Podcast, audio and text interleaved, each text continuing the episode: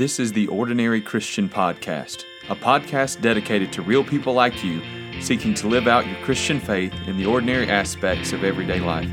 My name is Craig Thompson, and I'm your host for this podcast. I'm a husband, father, pastor, and writer. I hope that this podcast will help you to use the margins of your everyday life to live more intentionally for Jesus. Welcome again. This is episode 5 of the Ordinary Christian Podcast. I'm recording this in March of 2020, right in the middle of the coronavirus outbreak. Many of you will be listening to this right now in the next few days, and what I want to do is give you some resources that might help you during this time of outbreak. I know that for many of you, you're going to have more time than you've had in a very long time, and you're going to be looking for ways to fill that time. So I thought it might be a good idea to give you some ideas for some resources that you could enjoy reading over the next several days and even weeks. First, I would encourage a book by John Koessler. Now that's Koessler, John Koessler, called The Radical Pursuit of Rest. God is giving us an opportunity to pursue Sabbath in a way that most of us never have. I would encourage you this as a really great opportunity to consider this book and another one called The Art of Rest by Adam Mabry. Both of these are books that urge us to wrestle with the biblical Sabbath and what it looks like for us in the middle of our very, very busy lives to take time out and to enjoy time separated from business. You're not going to have any choice but to do so here lately, so you might be encouraged to take some time to do just that. A few other books that I would suggest. One of my favorites is by a guy named Simon Winchester called The Professor and the Madman. Now, this is not a Christian book. Not all the books that I'll recommend here are.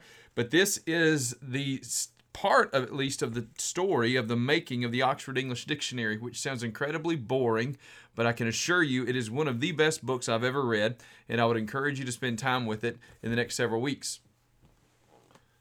Another option for parents and families especially, a book by Andy Crouch called The Tech Wise Family.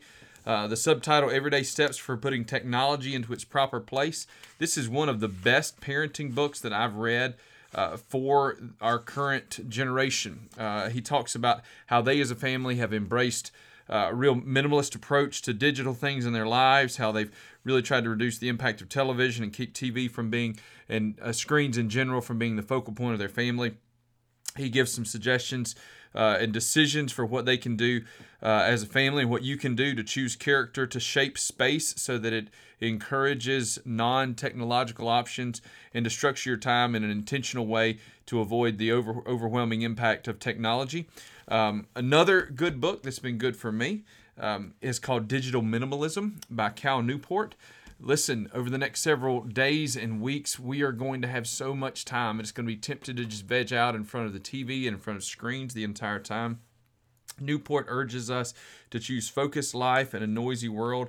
He discusses ways that we can push our electronic devices and technology to the edges of our life and instead try to focus more on the relationships and the things that really matter. I really highly encourage this book if you've ever thought that maybe technology was taking over your life. Another book that I would encourage during this time would be C.S. Lewis in a Time of War. Now, actually, there's two books, about one by C.S. Lewis, another about C.S. Lewis, and then this book about C.S. Lewis. So I guess there's three books I'm going to recommend. This book is about the writing of Mere Christianity. So I would encourage Mere Christianity as well. And I would encourage this book, C.S. Lewis in a Time of War. You may not know, but Mere Christianity was not originally a book. It was originally created as a series of radio broadcasts that C.S. Lewis himself gave during World War II. And this book, C.S. Lewis in a Time of War, is a book that recounts the events and the experience around the making of those broadcasts. We are living in a time that is unprecedented in the modern age. We don't really know what to do. We don't know how to act and what to really how we're going to behave, not only in the next 2 weeks, but in the next 8 weeks, really. We don't know what life on the other side of this this curve looks like. But we do know that there have been others before us who have struggled, and C.S. Lewis was one who led during a time of great struggle in the world, led in the Christian community, and I believe that his works are really good for us during these trying times. Keeping C.S. Lewis in mind here, there's another book called The Question of God, written by a man named Armand Nicolai. Now, what this book is a comparison of the ideas and the beliefs and the teachings of Sigmund Freud and C.S. Lewis. Both Freud and Lewis were avowed atheists early in their life, and yet in his 20s, C.S. Lewis was converted, gave his life to Jesus. Freud clung to his atheism for all of his life. These two giants of the 20th century then sort of charted two very different paths. C.S. Lewis embracing joy in relationships and community. Sigmund Freud regularly being unhappy, depressed, pushing people away. Lewis finding joy in relationships and in the Lord. And Sigmund Freud, interestingly, though he was an avowed atheist throughout his entire life, seemed to be angry at God through his entire life. I found this book to be really incredible to consider how our world has taken these two divergent perspectives, a theistic view, a Christian view as modeled by C.S. Lewis, and an atheistic view that seems to be modeled by so many, in the way that Lewis was able to find joy after coming to Christ, in the way that, that Sigmund Freud was never able to really experience long periods of joy. Another book, if you really just want to be scared to death, by Richard Preston, called The Hot Zone. This is a book about how close Ebola came to the United States in the late 80s.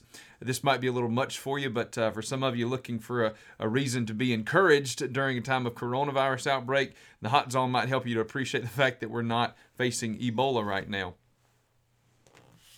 A newer book that I've read recently by Andrew Peterson called Adorning the Dark.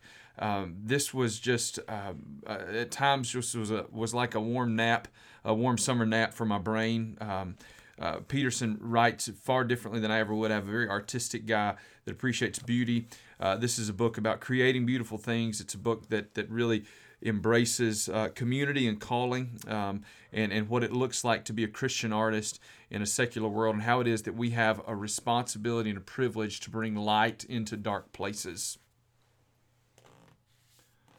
A book that is not about light, really, but I believe is really important in our current age, is a book by J.D. Vance called Hillbilly Elegy.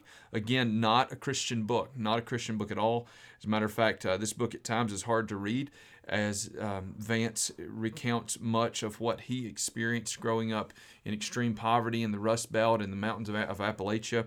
I believe that J.D. Vance's perspective is really beneficial for help us understand sort of the political moment in which we live. So if you've got some interest in that, Hillbilly Elegy by J.D. Vance.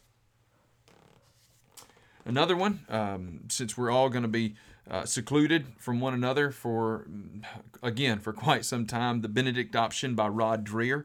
Rod Dreher makes the argument, I don't believe in completely compelling argument or a completely convincing argument, but at least an argument worth us considering of what it looks like for us to hold on to the truths of the gospel and to create Christian communities in a post-Christian culture. Dreher argues essentially for small clusters of Christian communities that grow up and preserve the Christian faith. What we do know is that over the next several weeks, we are going to be forced to be living in small clusters. So this might be a book that at least for you to think through in coming days and weeks. Biographies are always fun, and my favorite one so far this year by Ray Rhodes Jr., Susie. It's the life and legacy of Susanna Spurgeon. Charles Spurgeon is, I guess, my favorite 19th century preacher, one of my favorite preachers of all time. His wife's name was Susanna. This biography, Susie, is really beneficial to help us look at what the scenes behind a man like Charles Spurgeon looked like, a wife who was very actively involved in ministry herself. Though she was bedbound for much of her life, or at least an invalid, she still maintained an active ministry and supported him in so many ways. This book was fantastic. It was given to me by some folks in our church. I'm very grateful for that. But you might be blessed or benefit from reading Susie. I asked a few others about some books they might recommend, and got a couple of good suggestions. One, Keith and Kristen Getty's book, Sing. This book is a fantastic celebration of singing in the church, of what it looks like for us to engage in that. As somebody said, we're going to be home, but we can keep singing even on social isolation. So I'd encourage you to read that. Another book that was suggested that I've not read, but I trust the person who sent it to me, The Read Aloud Handbook. which is a book about reading aloud with your family. There's another book similar to it that is called The Read Aloud Family. I would encourage those. Those are books that I'm going to either be ordering or downloading for us to consider as a family over the next several weeks. Of course, these are just options. You might find, as I do, sometimes I just enjoy a good Sherlock Holmes book. Hopefully, you'll make time to spend more time in God's Word. I know that for me, having the opportunity to be completely separated from a lot of other things, it gives me the encouragement I need to spend more time in the Word of God. However it is that you spend your time reading, I just hope that maybe these recommendations will help you. I know that not everybody who listens to this podcast are avid readers. A lot of ordinary folks just don't seem to be able to have the time to sort through all the options available out there. So I thought that maybe with a few suggestions, I could help you to narrow a reading list of some things that some of you might really enjoy. Thanks. Stay safe out there, and I appreciate you tuning in again. Thank you. Thank you for tuning in to this episode of the Ordinary Christian Podcast. I hope that you will use the information in this podcast to encourage you to love Jesus in the ordinary aspects of your daily life. Jesus surrounded himself with very ordinary people who made a difference in the world because of their Savior. You can make a difference too. If you would like to read more of my writings or find other podcasts, you can find information about me on my website at www.craigthompson.org. For information about Malvern Hill Baptist Church and sermons from our church, you can go to our website at www.malvernhill.org. Until next time, use the ordinary margins of your life to make an extraordinary difference in the world around you.